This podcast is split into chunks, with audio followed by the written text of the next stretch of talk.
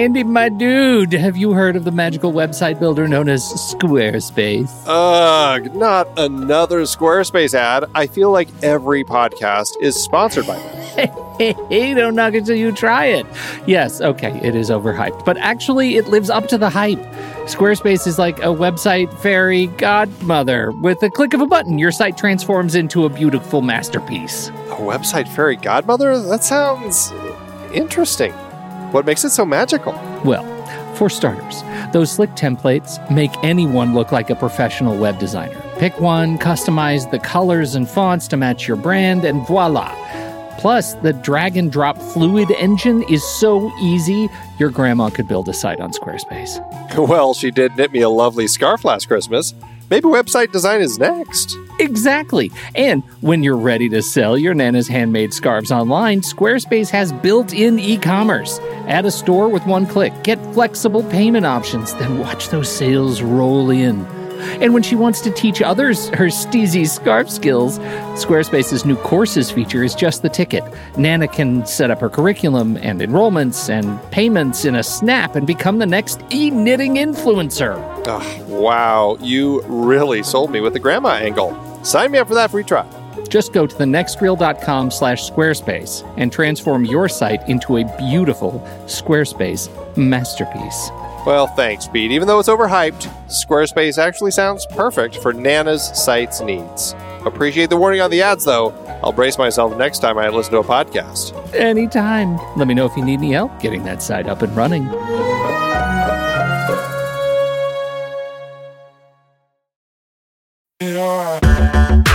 Andy, can you believe we've almost hit 700 episodes of The Next Reel?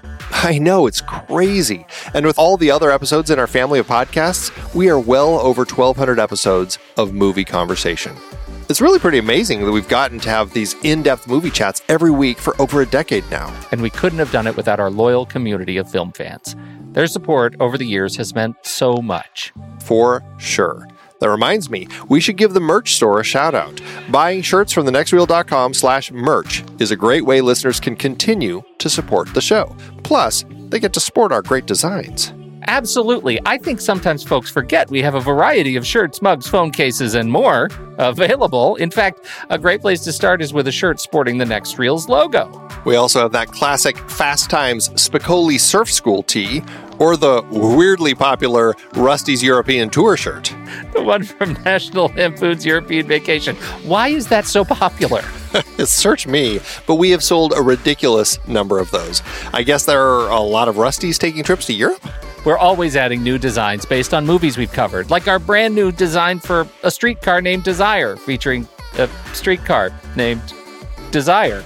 So if you want to rep your love of TNR and films, head to thenextreel.com/merch. Every purchase helps us continue to have these weekly in-depth conversations. So visit thenextreel.com/merch today. And as always, thanks for listening and being a part of The Next Reel community. We've got lots more great movie chats coming your way. It's showtime, folks. Enjoy the show. And a fine, fine Saturday matinee to you both, Tom and Ray. Good morning. Tom and Huzzah! Ray. Wow. You guys are Click and Clack. Tom and Ray Magliozzi, the Tappet Brothers. I'm lost. Click and Clack. Come on, you got what? All right. Not a big NPR crowd here. Great. That's fantastic. Terry Gross. Is that NPR? I don't know what you're saying. Okay. I'd like to open with some very important news. I'm going to go straight to Quibi Corner. Oh, yeah. Okay. Now, I've been bearish on Quibi for a time. Not you. But now, Ray, it seems like Quibi may be turning their very own corner. Did you see the news? About Quibi changing over or doing the drive-in? No, what does that mean? Well, it means that Quibi, during the pandemic, has finally decided that maybe people want to watch stuff on a bigger screen than their phone, which is sort of breaks the fundamental model of Quibi. The whole idea. That was the whole point was small screen. Yeah. But what is a smart, enterprising company to do when they're faced with a fundamental global challenge that alters their business model? They pivot. And here they are. They actually played the Dane DeHaan thriller, The Stranger, which you might remember is one that I called out early on as one that I would love to see if it wasn't on damn Quibi. Well, they actually played the whole thing on a very big screen in a drive-thru, because drive-thrus are all the rage in a pandemic. And so there you go. I thought it's a really neat story that they actually got to see their own property on the big screen for the very first time. But wait, I have two questions, because I don't, I don't know that much about Quibi, even after all of your rants. I thought, isn't it up and down? Meaning it's made. Well, that's a cool thing. Yeah. So how does that work on a movie screen? And then also I thought all the Quibi things were incredibly short. Well, the thing about Quibi is I think it has that really smart technology where you can actually turn the phone and it adjusts the cropping. Are you sure? And so I thought that was a complaint, is that you couldn't do that. Oh, I could be wrong. Now, I shouldn't be correcting you, but I thought that was part of the weirdness. Well, this is what's so interesting. This is what's so interesting about Quibi is that in fact it's funny because the latest update I have not tried this yet, but the latest update to Final Cut Studio, just came out. And apparently they have this whole machine learning tool that allows you to say, okay, I want you to intelligently follow the subject of whatever is in the frame, even when I tell you I want to crop it for like 9 by 16, okay, instead of 16 by 9, which I think was the whole idea behind Quibi, and that literally, like, okay, science was applied to Quibi to be able to follow where the subject is and to automatically adjust depending on what source they are working with at the same time. It was crazy, like what they actually did to invent new technology to make Quibi work. And so I'm not a subscriber. I don't know actually how it ends up working, but I heard it's pretty smart. Okay, and so you do have. I think when they do have a format of it to actually show it widescreen, pretty sure. Okay, so it would only make sense to do that. That's gonna take. But then everything is super short too.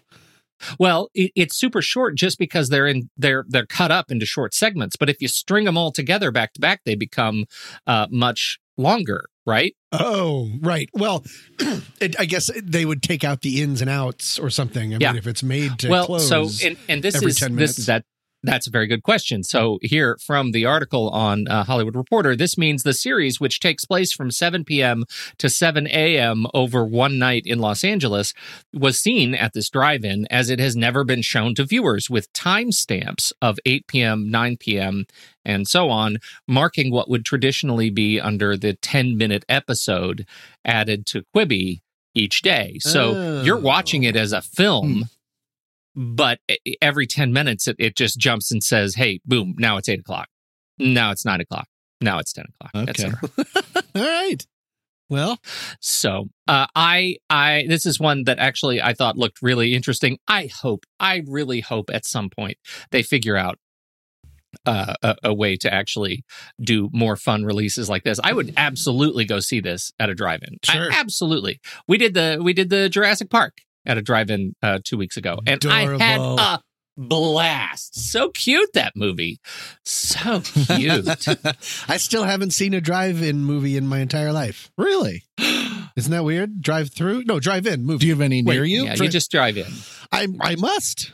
This is my new voice. Do you like it? Well, because this one was in Los Angeles, Tom. I know. Like you could have gone to Quibi Central. I don't know. I guess I'll put that on a list somewhere. I just kind of assume I won't like it because, like, it'll be too far away and the sound won't be as good. And I don't know.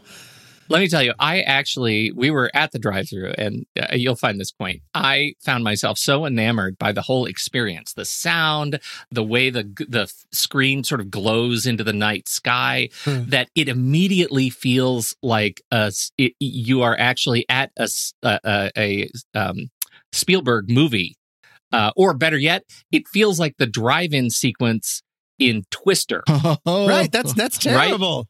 Right? It's terrible, but it does that the whole time. You're watching Jurassic Park, and I'm expecting the screen to be blown constantly. Away. Always check the tree line. So I actually have yourself to a pipe. Totally. So I actually have. I took a bunch of footage of myself like walking behind the car, like doing this tracking shot behind the cars with the screen in the distance, just because I want that like slow mo. Yeah. It was a really, really fun experience. And so I am all in on drive-in movies, not drive-through movies, which would be, I guess, really short format. If you try to watch something on a red box outside of a Kroger, it doesn't really work. But. They're all 3 minutes long. Yeah. Last little Quibi note, for those who are looking forward to something new on Quibi, Ryan Reynolds and Samuel L. Jackson are in for an animated series called Fathamucca on Quibi, in which for some strange reason, Samuel Jackson's character has to become the caregiver for Ryan Reynolds' character, and chaos ensues. Again, it is an animated show on Quibi. Those are some big, straight up big names for Quibi, a Quibi cartoon, a Quitoon. Yeah. So we'll see. Welcome to our Quibi future. You know, I could totally see there being a whole gimmick with like Quibi screens that are, you know, long, tall. You know what I mean? Mm-hmm. All the movie gimmicks over the years that there have been, I will not be surprised if and when that becomes a gimmick. Ray, you just did it. You just won the show.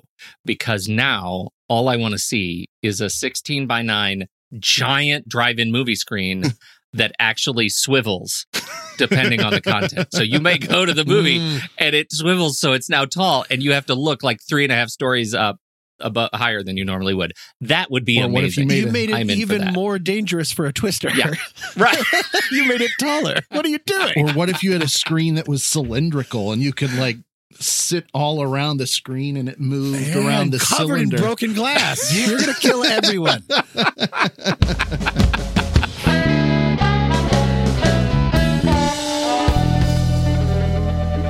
Did you guys hear that there's a new biopic coming out about John Belushi? Oh, really? Yeah. No, I did not. John Belushi the first is one a was hero super... of mine. Really? You have the Funko. You have a Belushi Funko? I do. I actually have two. I have one of him in the college sweater and one of him in the toga. Thanks for spreading the wealth, Ray. Seems like you're kind of hoarding. Apparently, they're coming out with this John Belushi biopic, and it's something that's apparently been in the works for a little while, and I didn't even know about it. And the reason that I heard about it was because they just announced that Adam Pally or Polly, I've never even heard of Adam Pally? Is it Pally? I love Adam Pally. What's he been in? Because I'm not even familiar with him. Happy Endings is one of his biggest things. Okay. Which was such a great show. It was heartbreaking when that ended. It's a great show. So apparently, he's now in the running to play Belushi. That could be interesting. I think he would crush it. Yeah? He's really funny. He's so funny. And I think he could really channel the oddball nature of like his damage. Right. Belushi's damage. Okay. He was also in the Mindy Project. Did you ever watch that, Ray? No. Ray. I'm a loser. I'm sorry. He could be interesting. I'm surprised that they're wasn't Wired sort of legendarily hated? The original or the older with Jim Belushi biopic? With Michael Chiklis. Was that who it was? Yeah, I'm pretty sure that was Michael Chiklis. Yeah, right.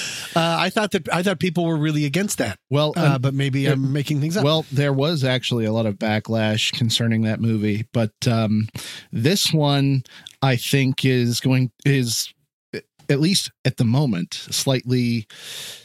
I don't want to say better received because it's not even out yet, but it's not being as frowned upon yet because Dan Aykroyd is one of the executive producers.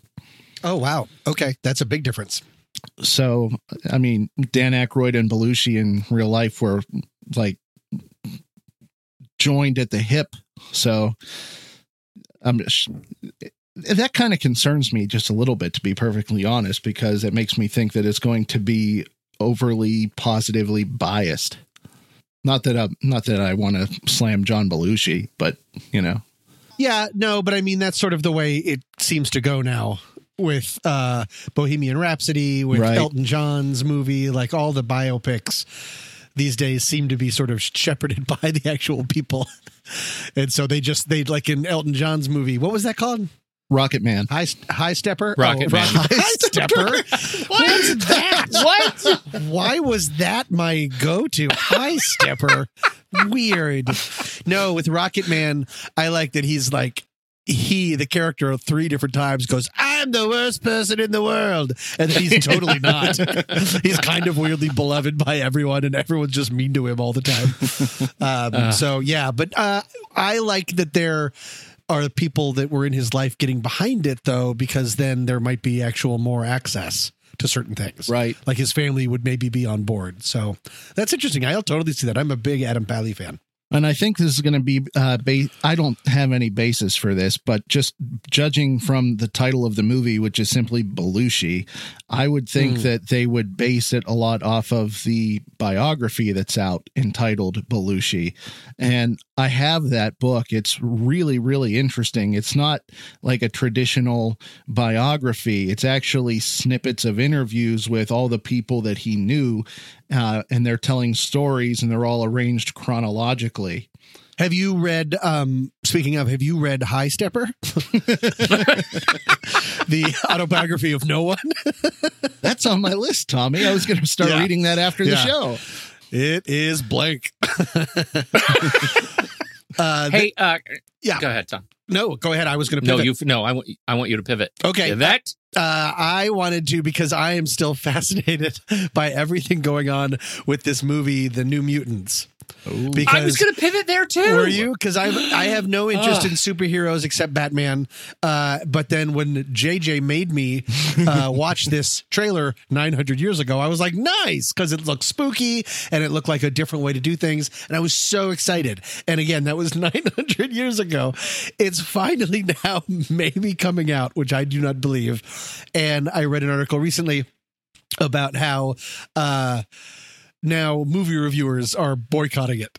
They're not going to go because Disney in all of their genius aren't allowing any private screenings or secret links or anything. They're saying you just have to go to an unsafe movie theater and go see it. And movie theaters are, very infamously right now still at the top of the red line of what doctors are saying is not advisable. Sitting in a room with other people for a long period of time indoors, it's really checking all the boxes that you don't want checked. So I just feel like this movie just keeps, it's so dumb thumper. It just keeps getting knocked down and it gets back up again. And they're like, yeah, but you can see it, but no sound. And you're like, what?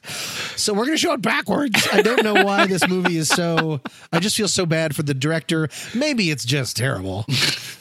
I mean, that's also a huge possibility because it's been pushed so much. And with the change over to Disney, my guess is that they just watched it and weren't that excited about it. And so they're just sort of hemorrhaging it. But the question, would you? This is the weekly COVID check-in. Are you any more tempted at this point to go to sit in a movie theater right now? Hugely. No, I guess I'm not. Hugely tempted, but I'm not going to.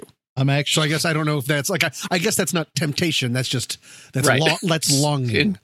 Right, right. But no, I'm still not even getting a haircut. Like, I'm not doing anything indoors. I know. I think we have fully established that there is a party going on in the back right now. Yes. And my hair is getting curly, so it's getting socially distanced from my own head. Ray, where do you stand on the whole theater thing? I'm actually planning on going. Really? Ray! I'm biting the bullet, man. Is it Tenet? Is that what's bringing you out? No, I'm going to go see New Mutants. The Empire Strikes Back. New Mutants is what it's going to do. Well, okay. That's what we were just talking about. At least I know your price. Right, well, I'm going for that, and I want to see Inception again on the big screen. Well, that's you're the first like real person that I've talked to who has outed themselves as excited to go sit in the Darkened Death Trap. Congratulations! Well, I'm going to play it like this. So I'm actually going to do it today. I'm going to drive over to the movie theater, and I'm going to sit there. and I'm going to... You mean like outside? Right. And I'm going to sit there and I'm going to weigh the pros and cons. I'm going to ask myself, you know, have I done everything in my life that I think I need to have done by this point? Oh, my goodness. And this is a vision quest. As long as I'm fairly okay with the answer, I may go in and watch a movie. Wow. What is your level of anxiety right now, if any? I'm like 50-50. Okay. So this is really the scales. This is exciting. Big, right? I got nothing else to do. What's safe? You could just go straight to the hospital. Well, you know. What safety things are you going? You could really skip a step and just go. What safety things are you going to do? Just like super mask, super social distance. So there's actually a movie that was covered on The Next Reel on the main show a couple of years ago. Called The Crazies. And I'm going to dress up in one of those full body suits with the gas mask. And I'm going to that's the way to do it. Carry an Uzi and all in, Ray. That's it. Well played. Well, I can't wait to hear what you think. Walk in with a bunch of empty IV bags attached to you right. So they can just put in whatever they need to save time. Everybody get your pick lines ready, everybody. Yeah. Mm-hmm. Yes, line them up. Good luck, buddy. I hope we're not taking this too lightly. I don't know. I assume that it's okay to laugh at this kind of stuff, but you are braver than me, and that is probably what it's going to take is enough people that I know going and being like, they're really taking it very seriously, and it's safe, and you're not near anybody. But it's still, I'm just not there yet for a while. Yeah. In all honesty, if I think there's too many people there, I'm not going to go in. Sure. Yeah. That's great. Yeah. I like the idea of being on the fencey about it when you're there. Mm-hmm. Sitting in your car.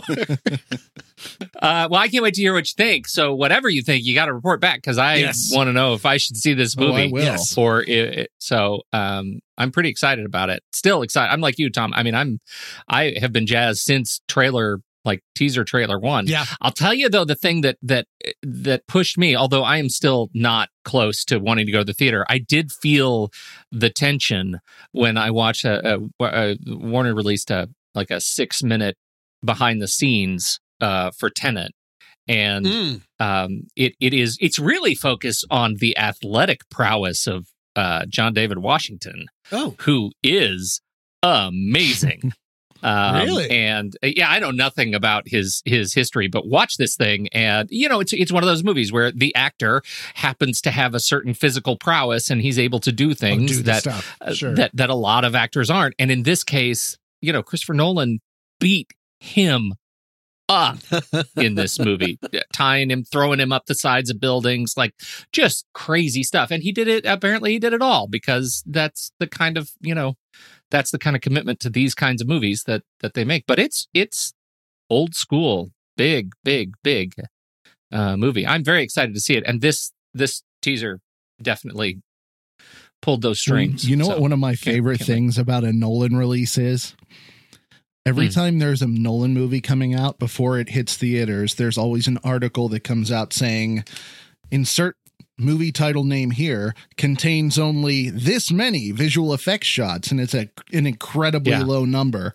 And Tenet is the lowest one that he has done so far, containing only 280 visual effects shots. That's low. Well, and it's low, especially because I think what they're sort of cataloging those as is like cleanup stuff. Oh, okay. When you look at the on-set, like they're in production, shutting down, 8 kilometers of highway to do these like highway things. Okay. There are no green screen. Right. Anywhere. There's no green screen anywhere in these behind the scenes things. It's amazing. Well, for comparison, your typical sci-fi action movie has more than 1,000 visual effect shots. So okay, point made. Yeah. So this it ought to be good. I can't wait to see it on my home TV. I thought you were going to say on your Quibi. Right. I can watch a Christopher Nolan movie in a 10-minute sequence. Yeah. Let's see. Do we have anything else we need to talk about? That's we could do this all day. Let's say we go to trailers. Let's do it. I'm last. Go for it. All right. All right, Ray. So my trailer this week, I am so excited for, like, you cannot measure my level of excitement. And I know that, Tommy, you couldn't care less about superhero movies. No, but I like this guy. This guy is my guy because he's not a superhero. All right. Well, there you go. My trailer. He's just a rich depressive. At Fandome, DC Fandome, they released a brand new trailer for The Batman, which is still in production. And let me tell you something. I'm not the biggest DC movie fan. I have not really cared for a DC movie since 2008, whenever The Dark Knight came out. And that movie I was incredibly pumped for. This one I'm incredibly pumped for. This movie, if you saw the trailer, looks a lot to me like the graphic novel Batman: The Long Halloween. I don't know if either of you have read it. No, I have. Yes. Do you really? I like Batman. I'm not a superhero guy, but Batman is famously kind of not a superhero, and that's why I like him. He's just a depressive detective. Ooh, depressive detective. That's fun to say. Yeah. That's going to be the name of the next Batman movie. The Depressive Detective. Right. If you are justice, please do not lie. What is the price for your blind eye? The hell are you supposed to be?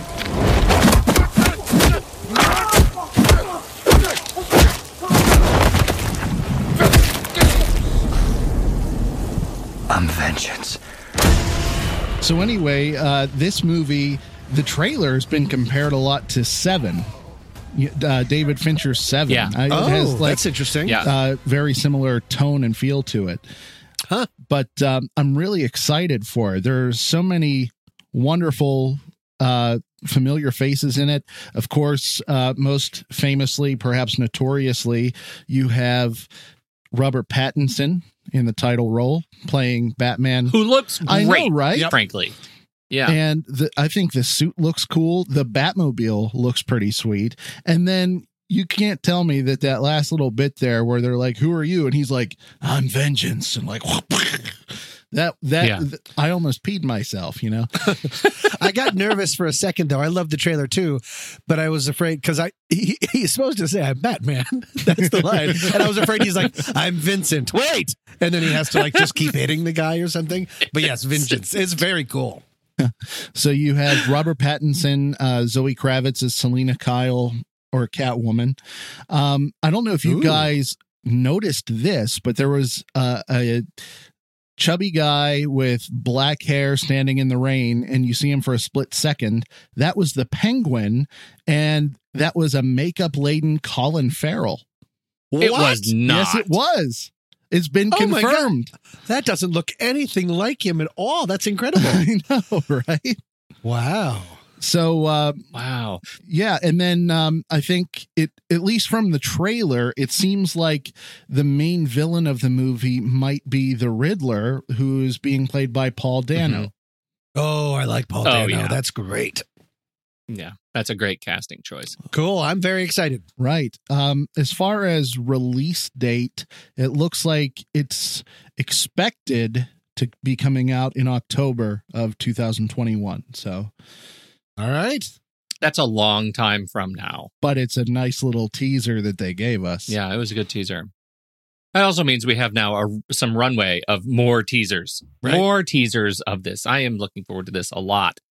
And, you know, it's like it is the DC superhero that corners the market on just being mean, because all the writers in the DC universe are now, they just want their characters to punch things and be really mean. But Batman's the only one who gets it. He's allowed to be that character. Superman's breaking necks now. No, that's Batman gets to break necks. Right. Superman doesn't get to break necks. I still feel pretty strongly about that. He's the depressive detective. I'm not in favor of what has... Yes. Did you guys read, speaking of graphic novels, did you read Batman Rich Jerk?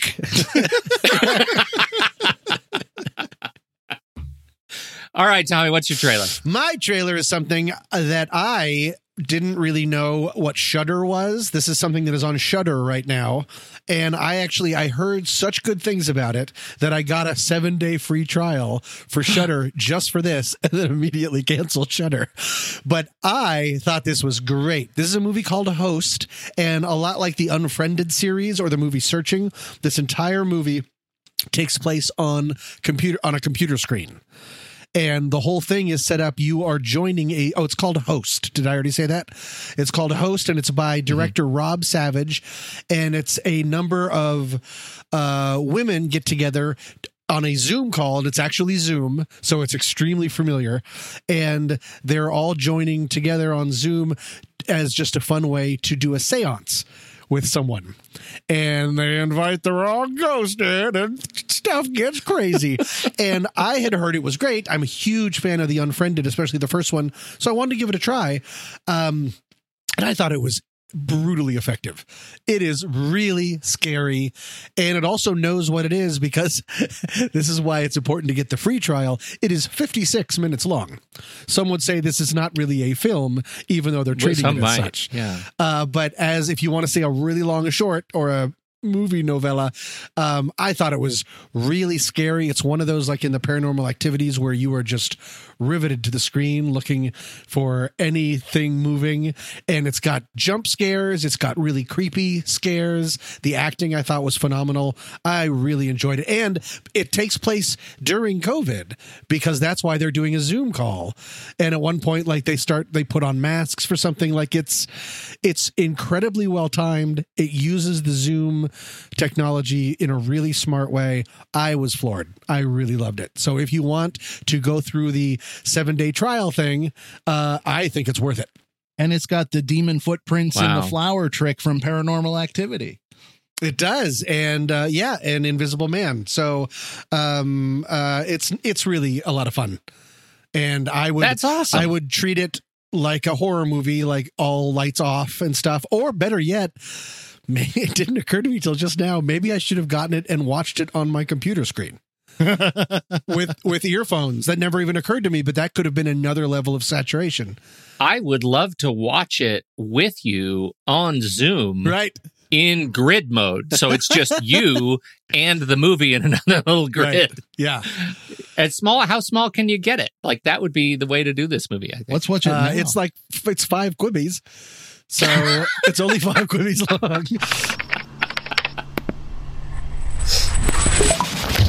Hey. Hi, guys. Hey, Star. Rena.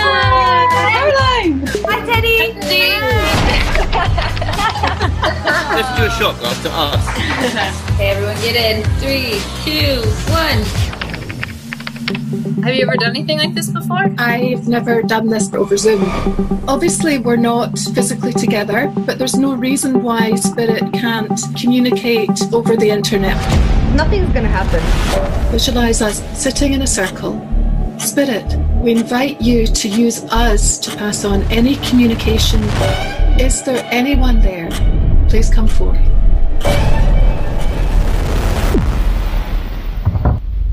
What was that? Amy, was that you? I heard it. I heard something. I think there's something here. Did you see that? Emma. It's called awesome. Host on Shudder. The end. Nice. Pete? All right. I have a movie. And back in 2017, a movie came out. This was when I was just really getting excited about watching horror movies. And I watched this movie, and I had a really, really good time. It was called The Babysitter. It is weirdly directed by McG, written by Brian Duffield. It was a Netflix flick, and it was all about a young man whose parents hired their regular old babysitter. And after the babysitter thinks that the young man has gone to bed, she brings over her blood cult friends, and they have a ceremony in his house and try to kill him. And so that brings us to today, The Babysitter Killer Queen, where it turns out all of the blood cult who died in the original movie, already a sequel, don't worry about it, They give it away in the trailer. Right. They all show up and they're dead now. They're now like supernatural, and they come back to haunt him and kill him again. And I had such a great time with the original film that I'm very excited to see that they brought everybody back. And it's directed again by McG and written this time by Dan Lagana, who has not done a lot of feature film work, but he has done... he's a producer on a bunch of TV stuff, and American Vandal, Zack Stone's going to be famous, Deadbeat, Untitled Joe Exotic Project, so that's good. He's behind that. Anyway, I really had a good time with this. Robbie Amell is in it, and Robbie Amell is it used to be, I think you could say Robbie Amell is famously the cousin of Stephen Amell, the straight-up legitimate superhero who plays the DC superhero Arrow in the Arrowverse, who is an undisputed physical specimen. Okay. Well, so is Robbie Amell. Now, I think he is more famously known for his Amazon show, Upload. Oh, which, is he the lead? He's very handsome. He's the lead in... he's very handsome, very striking. And he's the lead in Upload, which is the sort of spiritual cousin for many, many reasons of The Good Place.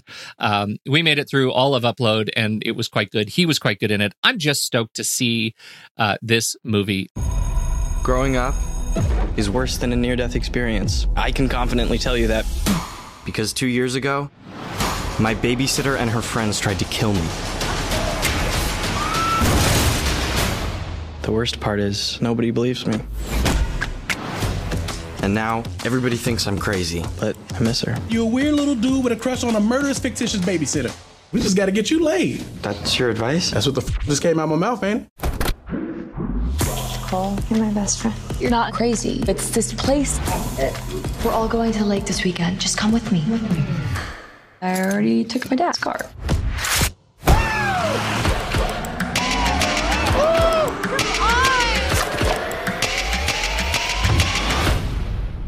It's just you and me. We're back!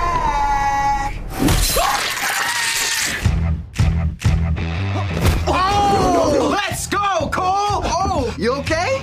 You look like you seen a gorgeous black ghost. Don't worry, guys.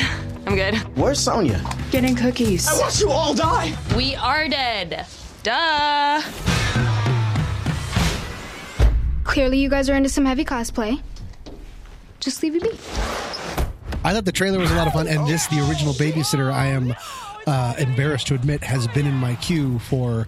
I think since I saw the New Mutants trailer, it's been there for so long, and I've just never gotten around to it, and I don't know why, but this gives me an extra thing, an extra push. Ray, it seems like you're a fan. Same here. No. The babies, like, you know how whenever you get on Netflix, and as soon as you log in, it automatically plays a trailer for something? Sure. Yeah. For a long time, it always did the babysitter for me. And I'm like, okay, this looks kind of fun. I'll put it on my watch list, and then never got around to it. Like everything else that winds up on the watch list. Yeah. So that's where I stand with that. But I do want to watch it. And this one, like you said, looks like a lot of fun. You know what's really embarrassing? My exposure to Robbie Amell is from The X-Files. Oh, who is he in The X-Files? He plays a recurring character every once in a couple episodes. Okay. No kidding. Oh, no, he's good. We like him. So, and if he's more reason to watch The X-Files, so be it. Anyway, Judah Lewis is back. Robbie Amell, Hannah Mae Lee from Pitch Perfect. She's the percussionist in Pitch Perfect. She's fantastic. Bella Thorne is back. Leslie Bibb is back as the mom. Ken Marino is dad. I mean, they're all faces that you know, and you can see them all on September 10th in your local Netflix time zone. Nice. Hooray! There you go. We're done with the trailers now, and we're in the open forum of embarrassing Pete with trivia. Whose idea was this? What are we doing now? The movie game? That was my idea. Yeah. Oh, okay. Then you get to run it, okay. Big shot. Most people are probably, well, there's probably a lot of games called the movie game. The one that I always grew up with and played countless times in college, especially on stir-fry night, which was a real bummer, was... one of us will start with let's just do a title. You'll start a title of any movie you want. And then we go around in a circle. The next person has to name an actor that is in that movie. Then the next person has to name a different movie title that actress is in. And then on and on and on and on until you get stumped. You can also, if it gets to the end and you can't think of another person. Oh, do you guys want to do challenge rules? I don't even know what any of that means. Everything I've said so far? Well, I mean, I can listen. Challenge is you have to be able to answer the question that you were serving up. So, for instance, if I said, Pete, if you said Tom Cruise and I said Top Gun, I have to name another person, even though it's Ray's turn. I have to be able to name another person that's not Tom Cruise in Top Gun because Ray can always challenge me and I have to be able to take that person's answer. That's just an extra little fiddle. You've just made it even more terrifying. Yeah. So you can also, you have to kind of know your stuff or you can always bluff. But yeah. Excellent. Yeah. Well, I'd like to play the role of the bluffer. Well, here we go. There's a real strike already against you. Not sure if you know the word bluff. So I thought we'd give it a try. And Ray, because you were first in the trailer thing, do you want to start us off with any movie in the world? Oh my. Okay. And then it'll go to Pete, me, Ray, Pete, me. Oh. God. All right. Well, okay. Let's do, this is really random, but 99's The Mummy. And 99's The Mummy. And it has to get past one person. It may not. That was with, what's his name? Handsome.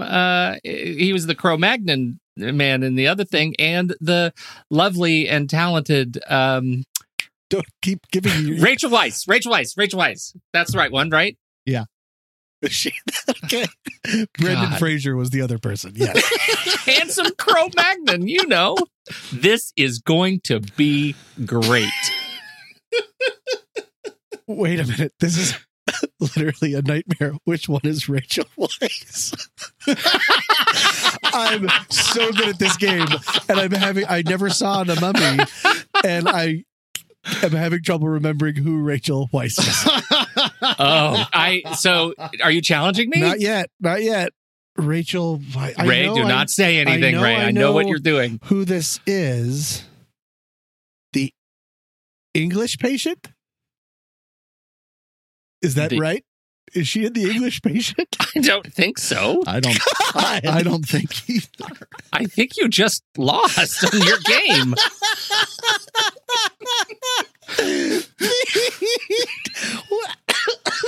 Oh no. So, all right, now I'm out. Does that mean I'm out and now it can either it's just me and Ray now bouncing back and forth with Rachel Weisz stuff? Well, no, I think normally it would start over. So because you gave me that, you won that round, Pete. So you start with any actor or any title. And I'm just legit out. And I think we might have to play another round. But we'll see. Because that is ridiculous. And I'm immediately looking up Rachel. You know what? I'm going to stick with Rachel Weisz for Ray. And I'm going to say About a Boy. About a Boy. Okay. I haven't seen it, but I'm familiar, slightly familiar. Really? Yeah. Wait, I come up with a person. Okay. Yes, you come up with a person. Another person in About a Boy that's not Rachel Weisz, who is in, I'm looking right now, 900,000 movies that I've seen. Okay, well, that is horrible. Go ahead, Ray. That's not with Steve Carell, is it? It is not. Okay, then I'm done. Wow, did I just win two?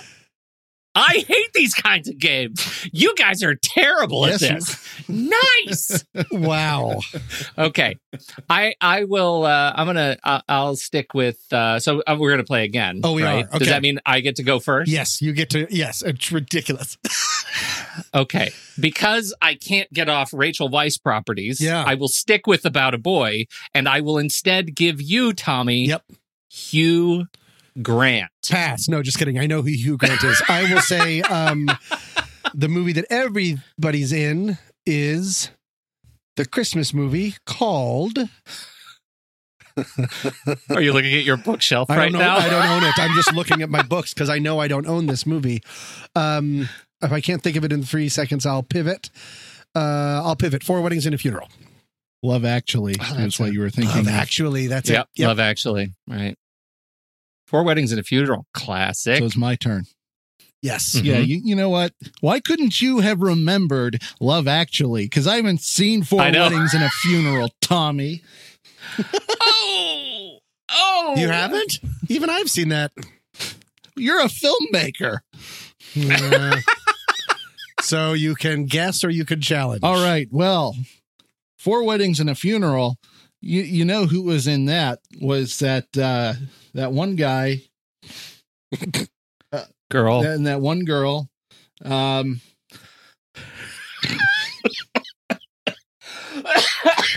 We are all on a movie podcast. This is insane. All right, you know what? I'm out. I want to see you two duke it out. I can't think of anything. Then. Challenge you, Tommy. I believe Andy McDowell. That'd be the one. Okay. So now does it go to me? Yes. With Andy McDowell? You can, or no, I restart it. No. Can we please stay with Andy McDowell? Go with Andy McDowell. Go for it. Hudson Hawk. You would. Danny Aiello. Danny Aiello. He was in Do the Right Thing. Do the Right Thing. Nice. John Turturro. Little Johnny T. I mean, I do love me some John Turturro, but right? I do, right? Oh, brother, where art thou? I thought that was a part of your process. Right. John Goodman was. He has actually been in a couple of things with Turturro, right? They've been in things together. Like my fairy favorite, Barton Fink. Correct. God, this is a harder one. What's his name? Monk. What's his name? Well, I can't remember. Yeah. So I'll pivot. What is it? I already forgot what I'm doing. Barton Fink.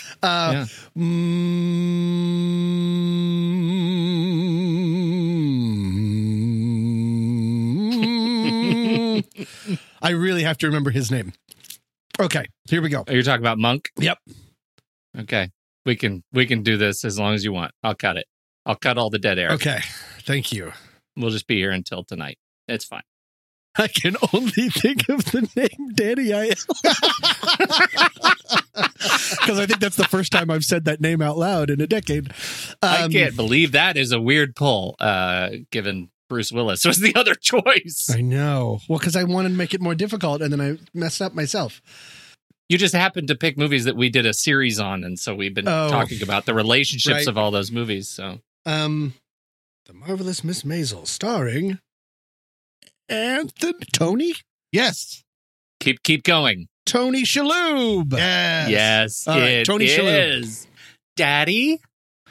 Tony Shalhoub has been in a lot of wonderful things, and you'd think that given the 23 minutes that you have been trying to think of his name, that I would have done a better job. Oh, okay. How about Marvelous Mrs. Maisel? It has to be a film. It does? We're playing the movie game, remember? Oh, all right. He said creepily. Was in the brilliant...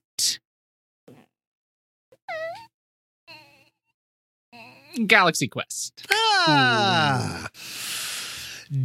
Justin Long. Oh, those fantastic Mac versus PC commercials. But I know, I get it. Justin Long has been in some other really great things, like that one Die Hard movie, which has a number, doesn't have a number. It was patriotic. Live Free or Die Hard. Correct. It's all an effort to get you to say one name.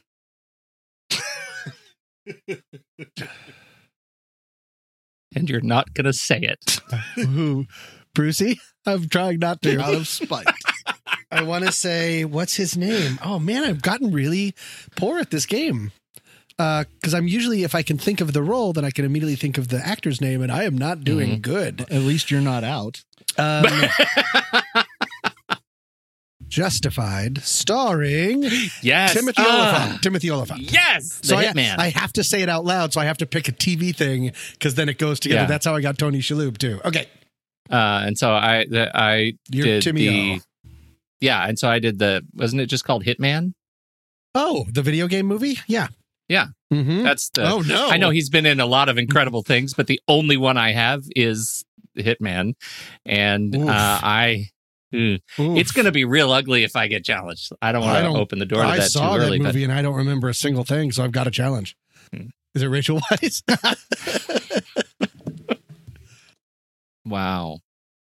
Why would I have said that? So surprising. You pulled a me so fast. I can't. I'm trying to think of because there's another movie that we just talked about. I'm just going to say it out loud. Got a major movie crush on the female lead in this movie when I first saw Hitman, and she's been in a bunch of other things, and she has a Russian name, and she was. So I have to name her. I can't name the other movies that she's been in. Correct. That would be skipping a step. What? Are you sure that's not okay? Like, should you check the rules? Because I could name like 4 movies that she's been in right now. Sorry, Pete.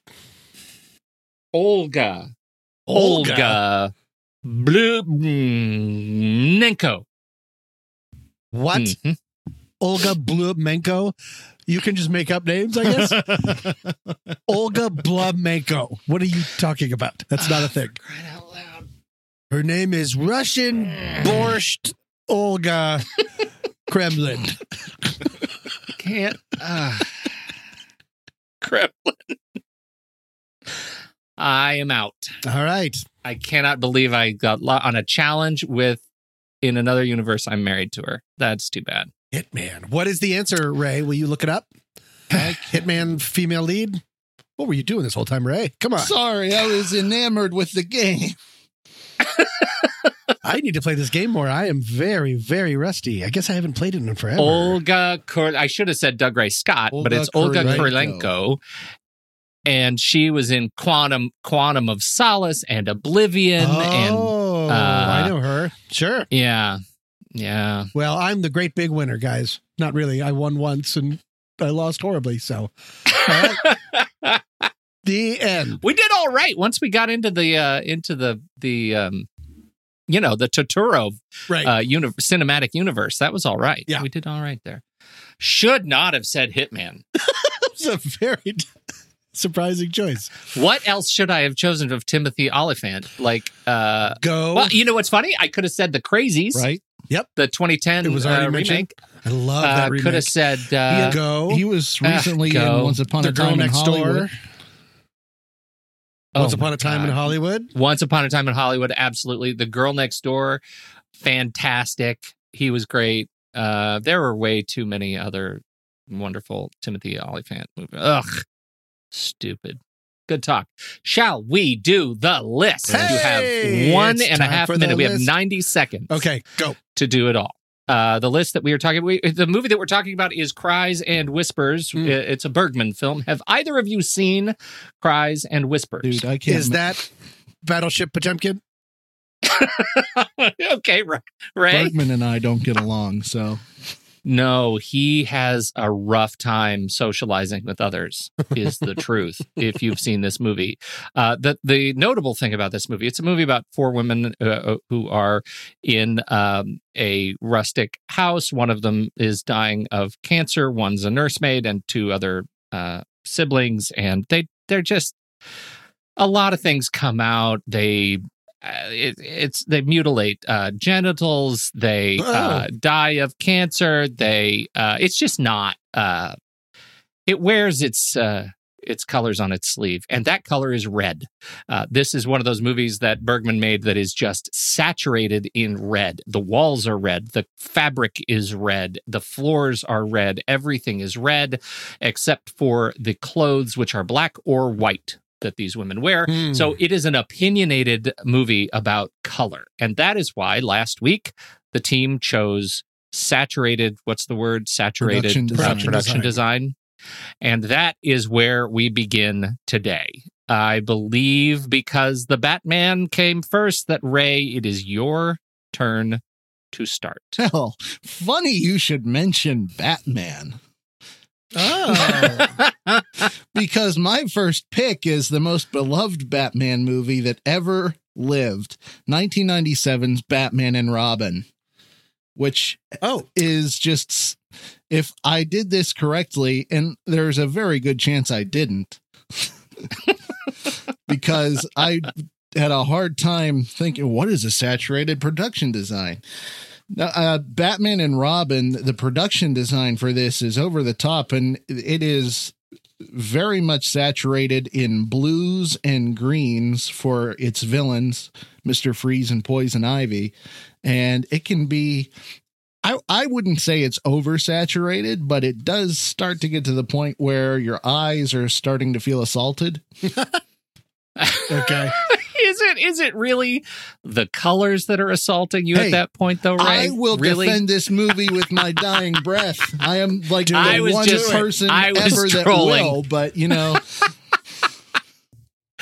Well played. All right. Batman and Robin is on the board. Tommy, what do you got?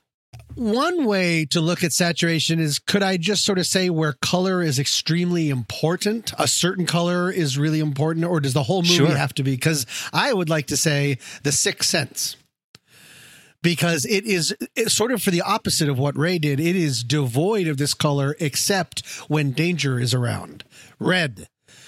Yeah. Red represents the door that he goes into for the school, or red introduces the doorknob that what's-his-name can't go through, the balloon that goes up to the attic where the dead girl's probably hiding in a tent or something. I don't remember. But red is used explicitly to show fear, to show horror, and so that's the really the importance of color coming through. Does that count as saturation? I don't know. I think it could count as saturated. All right. Rachel Weisz. Yep. Okay, so I will go. Rachel Weisz. Just slipped that in there. Oh, dear. All right. Well, I'm going to go with a film that, as my first pick, a film that was released in 2017 from a director who is notoriously opinionated about color. That is Guillermo del Toro. The Shape of Water, I think, does something really interesting. Whatever you think of the movie and fish sex and all that. Like it. The Shape of Water does some really interesting things, I think, with the way he uses color to make me feel. And that is, I feel like I am the Swamp Thing the whole time. Like it is all these deep greens and blues, muddy browns and blues, right? And the whole movie is like that. And it just, I feel so at home in that universe because he never shocks us with any other colors, right? He never shocks us with reds or you know, pinks or whites. Like, it's all muck. It is the color of muck. That's really true. That might be one of the reasons I really disliked that movie. Yeah, no, I felt unclean the entire time. It is unclean. It's an unclean, and it's the same. It's interesting because I'm picking this because I'm kind of a fan of the way this makes me feel. Yeah. We're talking about Bergman in Cries and Whispers. I did not like that experience because I think it is, and I think I called it the unsubtle knife of color. Like Bergman has just said, everything is red, and red symbolizes everything. Right. So good luck, viewer. Like there's no enjoyment of dealing with the symbology because it symbolizes everything. This is kind of, Shape of Water is like a universal color of muck, and I think it's pretty powerful. The Shape of Water looks like what it feels like to walk barefoot into a pond. Is that too much of a riddle? I'll take it. All right, Ray. Ray, what do you got? Movie that's in my top 10 on Flick Chart, and that is the 1959 Alfred Hitchcock movie, or 1958 Alfred Hitchcock movie, Vertigo, with Jimmy Stewart and Kim Novak, which makes excellent use of the color green in many scenes in the movie, showing how Jimmy Stewart is dealing with the dizzying effects of his fear of falling, how he's dealing with love and loss. And I think the most striking shot in the movie for me is near the end when he's in the apartment with Kim Novak and you see her silhouetted against a window with a green neon light outside, and it just looks otherworldly and beautiful and very green movie. Absolutely. That is a great pick. It's on my backup. Good choice. I love it. Yeah. Great choice.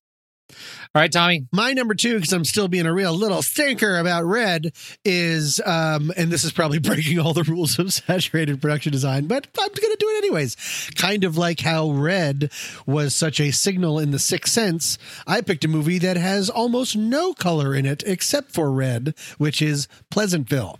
And in this movie, once they go to the town of Pleasantville, everything is in black and white, of course, until they go through some kind of a love or sexual awakening, and then all of a sudden they start to see red in the world around them. And as the town becomes more and more alive and realistic and less morally bound, that more and more red and other ones come into. So color again is explicitly important to the movie, so I thought I'd try that. I like that pick a lot. Talk about, color isolation, that one, and Sin City. That was another one that I was. Oh, that's smart. I was lingering. Right. I hope I didn't spoil that for anybody. I didn't pick it, so that's a great pick. I'm gonna lean in on Red too. For my second pick, and choose a film that I did not want to see. I thought it was going to be way overblown, and I refused to see it. And Andy actually made me go see this movie, and I loved it. No, I hadn't been a fan of Baz Luhrmann, but I did love Moulin Rouge. You stealer of picks, you. I gotta steal. I gotta steal. Talk about a movie that just leverages reds and rich pinks and blues. The film is just luxurious in velvet and the colors of the Moulin Rouge. So good take it. You're luxurious in velvet. Oh, I can't believe you stole my number one. Oh, Ray. So since you stole my number one, you son of a gun, you. I did. I'm going to go with The Grand Budapest Hotel. Oh, sure.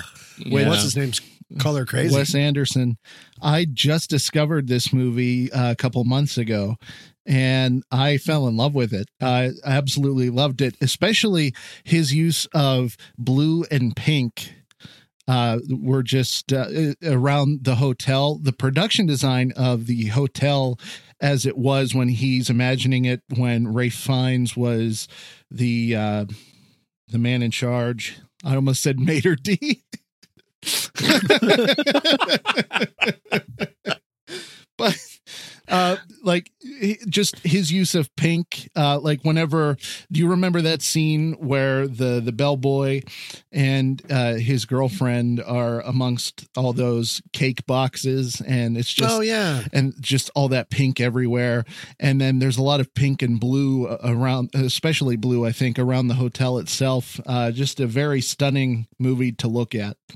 Good choice. That is a great. You could probably pick almost any of his movies. I know. Yeah. In fact, Life I was thinking about super green, Life Aquatic. Yellow, Royal Tenenbaums is all orange. Yep. And Fantastic Mr. Fox is mostly taupe. Mm-hmm. I am gonna go for my final pick. Oh, it's a tough one. It is a tough one. This is a movie that came out in 2000. It is a Wong Kar-wai film. It's called In the Mood for Love. Oh, I remember the trailer for that movie. Yeah, I quite enjoyed this movie. It is the part of the, part of the discussion of the movie is just about how relationships kind of ravel and unravel, and the way he uses color in this movie.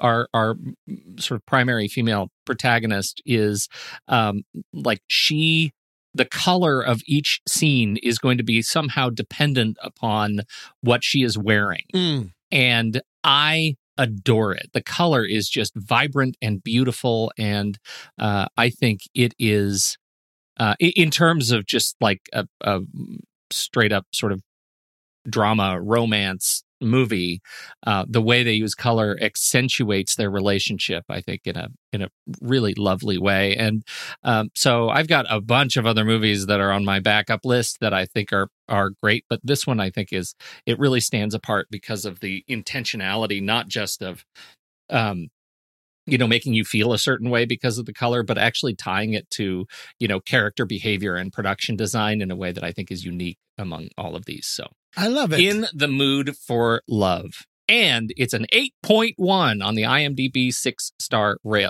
scale, which means it's really good. You nailed it. My last one, fun fact, I'm going to watch it tonight. I've already seen it, but I haven't seen it in a long time, and I found my DVD of it. Yes, DVDs, I'm that person, and the film is called Run, Lola, Run! Ah, what a great pick. I haven't seen it in forever, but it's beloved, and one of the things I remember, or I am remembering incorrectly, and I will find out tonight that this was a terrible pick, but I remember the use of color to denote speed.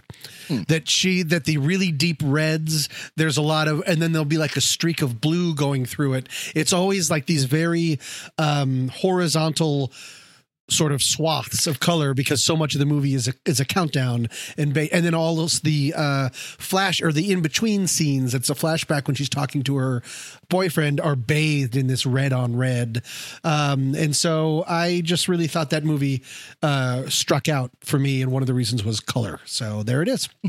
Outstanding. And I just realized I totally stole your order. You were supposed to go before me. I was wondering so that could have been a massive violation of the time-space list continuum. Then I would like to choose In the Mood for Love. No problem. Great set of lists. Now, can I tell you how I cheated? I sort of cheated. And I'm going to do it by sharing my screen. My pick. I did steal your pick. I did not intentionally steal your pick, Ray. Mm-hmm. All right. So I'm going to share my screen because I want to show you this fancy tool. And the tool is called, essentially an art, a work of art, The Colors of Motion. So I had done most of my list, and then I found this website. Did you stumble across this by chance? Anybody? No. Mm-mm. So The Colors of Motion takes movies. Oh, I've seen these kind of things before. That's really neat. So this one takes it takes the average color of every single frame of a film. Wow. And it stacks them on top of one another, frame after frame after frame after frame after frame. And then you get this waterfall as I scroll, and you can see the overall color theme of the movie. Wow. And so I strongly recommend going and checking out The Colors of Motion. Here's the Royal Tenenbaums. It's bright orange. Obviously, if you're listening to the audio of this, you're not seeing this, but just go to The Colors of Motion. You'll see it. Tenenbaums is like straight up orange with this slice of blue right in the middle, which I think is great. How about something like Tron Legacy? It's all browns and blues.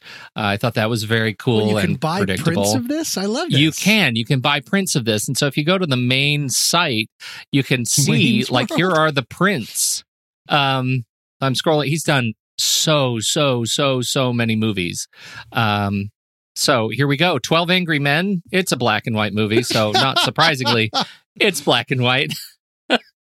But here's 2001: A Space Odyssey. I associate orange with Space Odyssey, but it's mostly pinks and purples. Mm. I thought that was really funny. So I think this is a really cool site and piece of art, and the artist is should name drop the artist because it's that good.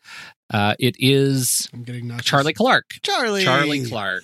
Charlie Clark does some good work, and these are great prints, and you should order them and put them in your home. There you go. Cool. I'm definitely going to look up some films on that.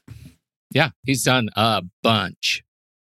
That's it. So now we have to come up with what is coming up next week.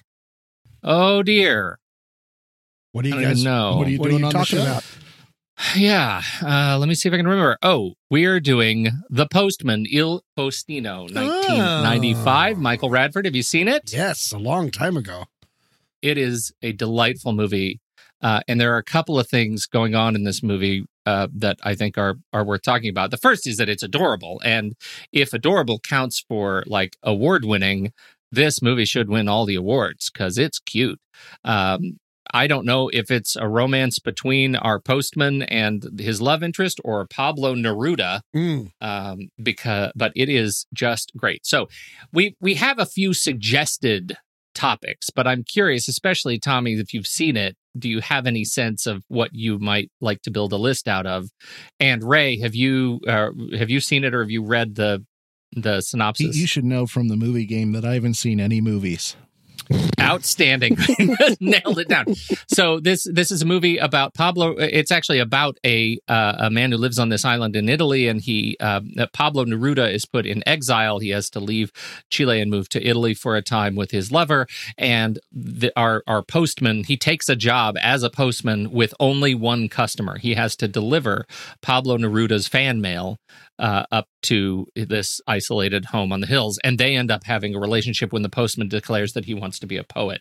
And so it is a movie that celebrates language and poetry and like discovering who you are in the world. And it's kind of an origin story of a man who works with language. And it's just lovely. It also happens to be the main character. The actor playing the main character was in essentially heart failure during the entire production.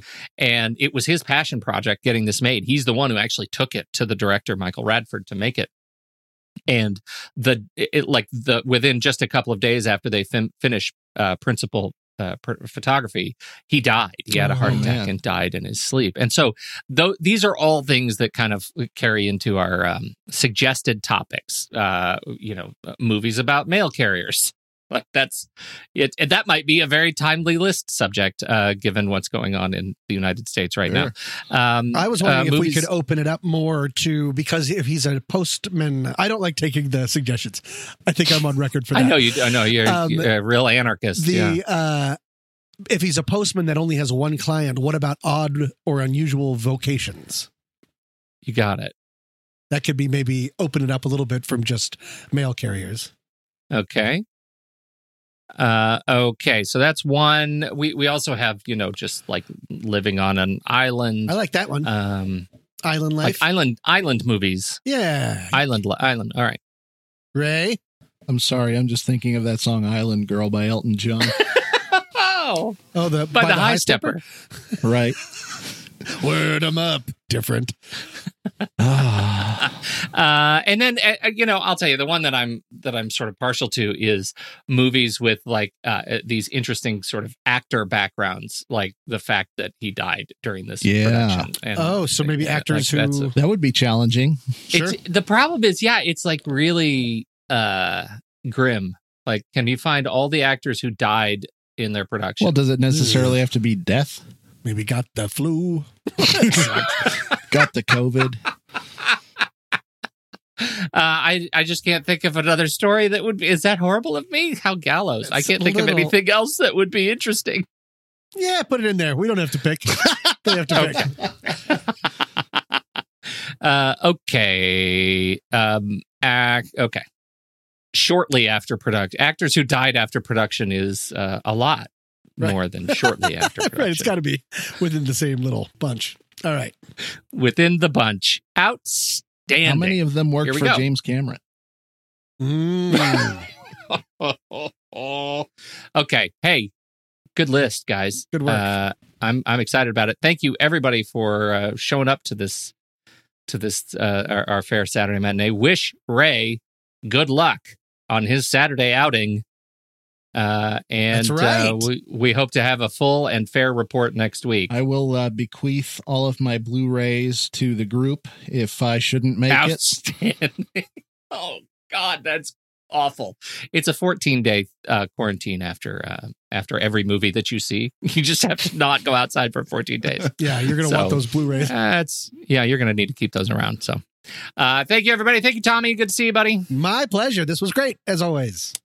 Thank you, Ray. Thank you. Enjoy the film. Will do. All right, everybody. Have a great week, everybody. We'll see you next week. Bye. I love the conversations that so many of our hosts have had on their shows. Steve and JJ on Trailer Rewind, Ray and Ocean on Silver Linings, even Tommy's short-lived No, Wait, Hear Me Out. And so many films they've discussed started out as a book, a play, or even a TV series. Well, now you can support our whole family of podcasts by using our new Originals page to buy the original source material used to inspire films covered on our shows. Just visit thenextreel.com/originals. Your purchases made through our links give us a small commission at no extra cost to you and allow us to keep having these fantastic conversations. It's a wonderful way to support the show. Producing these podcasts week after week require a ton of work behind the scenes.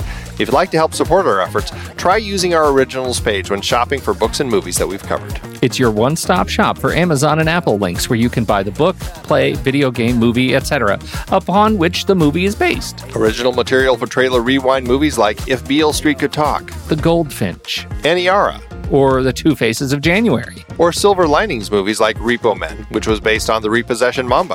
Plus, by using those links to buy books, Amazon and Apple show us a little bit of love, which allows you to support our family of shows with minimal effort. Visit thenextreel.com/originals. It's a fantastic way to support the show and find a great book to read. That's right. Head over to thenextreel.com/originals to find your next read and get started today.